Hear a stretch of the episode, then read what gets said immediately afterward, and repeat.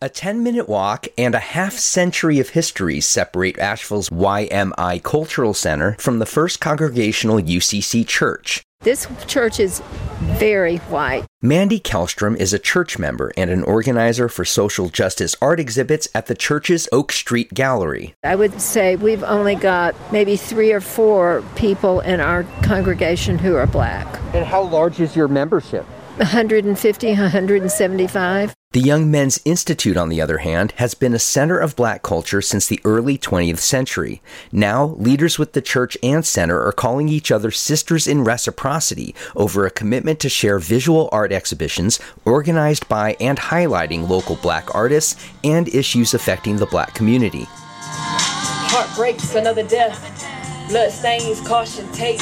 A ceremony earlier this month in front of the Oak Street Gallery was an unusual level of fanfare for the opening of a local art show. Works by Heather Tolbert and Kai Lenzian are on view through the end of May, and a connected showing of work by Micah McKenzie just came down from the YMI Gallery. What's wrong is not the church. What's wrong is Asheville. it's, it, what's wrong is about access. The equity program developer for the YMI Center goes by the single name Alexandria. Black folks, black artists, black people don't have access to a lot of spaces. And since we're talking about art, we're talking about galleries and museums who will sometimes, maybe in February, decide to put an artist up there or give a spotlight on a special occasion, but it's not a part of the norm. For the church, which manages the attached Oak Street Gallery, the ceremony was as much a catharsis and public reckoning as a celebration of art. Last summer, Kellstrom and the church organized two exhibitions to honor black lives, but Alexandria and others with the YMI Center rebuked them for curating the shows without the input of black artists and for including elements they said showed an insensitivity to black histories. Kellstrom begins welling up with tears when recalling how she had planned to hang from trees weather filled with the names of black people killed at the hands of police. She took down a second exhibition that had already been installed at the YMI Center. One of the big things that I learned when I was over there is that white people take up entirely too much room in society. And here we were, white people in a traditionally black art gallery. It was their space. It was white folks bringing their art into a black space and we didn't feel like it belonged.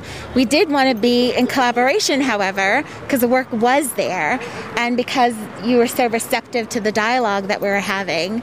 I'm always interested in talking to white people who are willing to listen. And Mandy and those who are part of this church were willing to listen. Alexandria said she wants to extend that dialogue to the region's major galleries and museums. It's not that we don't want to be in those spaces. Those spaces are not just predominantly, but they're historically and intentionally white. And they might as well have a shingle outside that says black people are not welcome. So if we want to change that, we have to talk about why historically it's been that way. You look at a lot of the murals here in Asheville, even the ones that were done during the protest, the summer of riots, most of that was done by white folks. Yes. We need to ask the question why. The YMI Center and Oak Street Gallery plan to partner in November on exhibitions related to food distribution. I'm Matt Peiken, BPR News.